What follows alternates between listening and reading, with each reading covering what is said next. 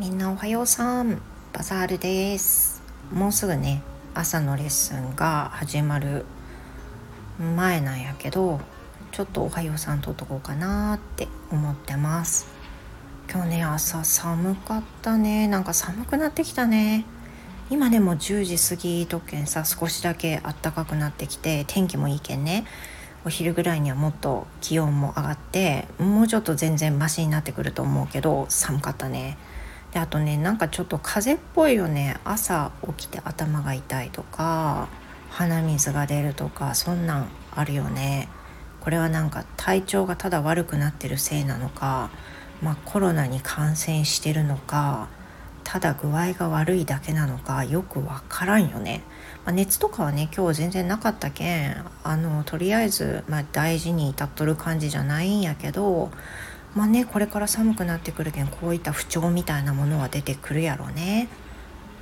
であとはねそうね昨日はねうん、週末やったでしょ？日曜日やったけん何をするしたかちょっと話をすると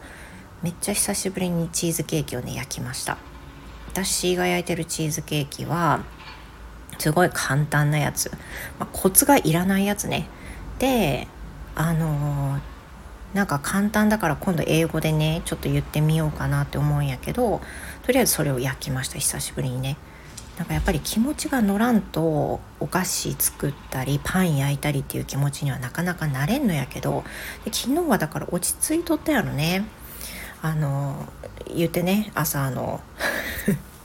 朝あの夫への不満みたいなのをちょっと投稿してしまっとるんやけど。だけどあの全体的に落ち着いとったみたい。であとはなんか YouTube で発見したこねないこねないで作るパンっていうのがあって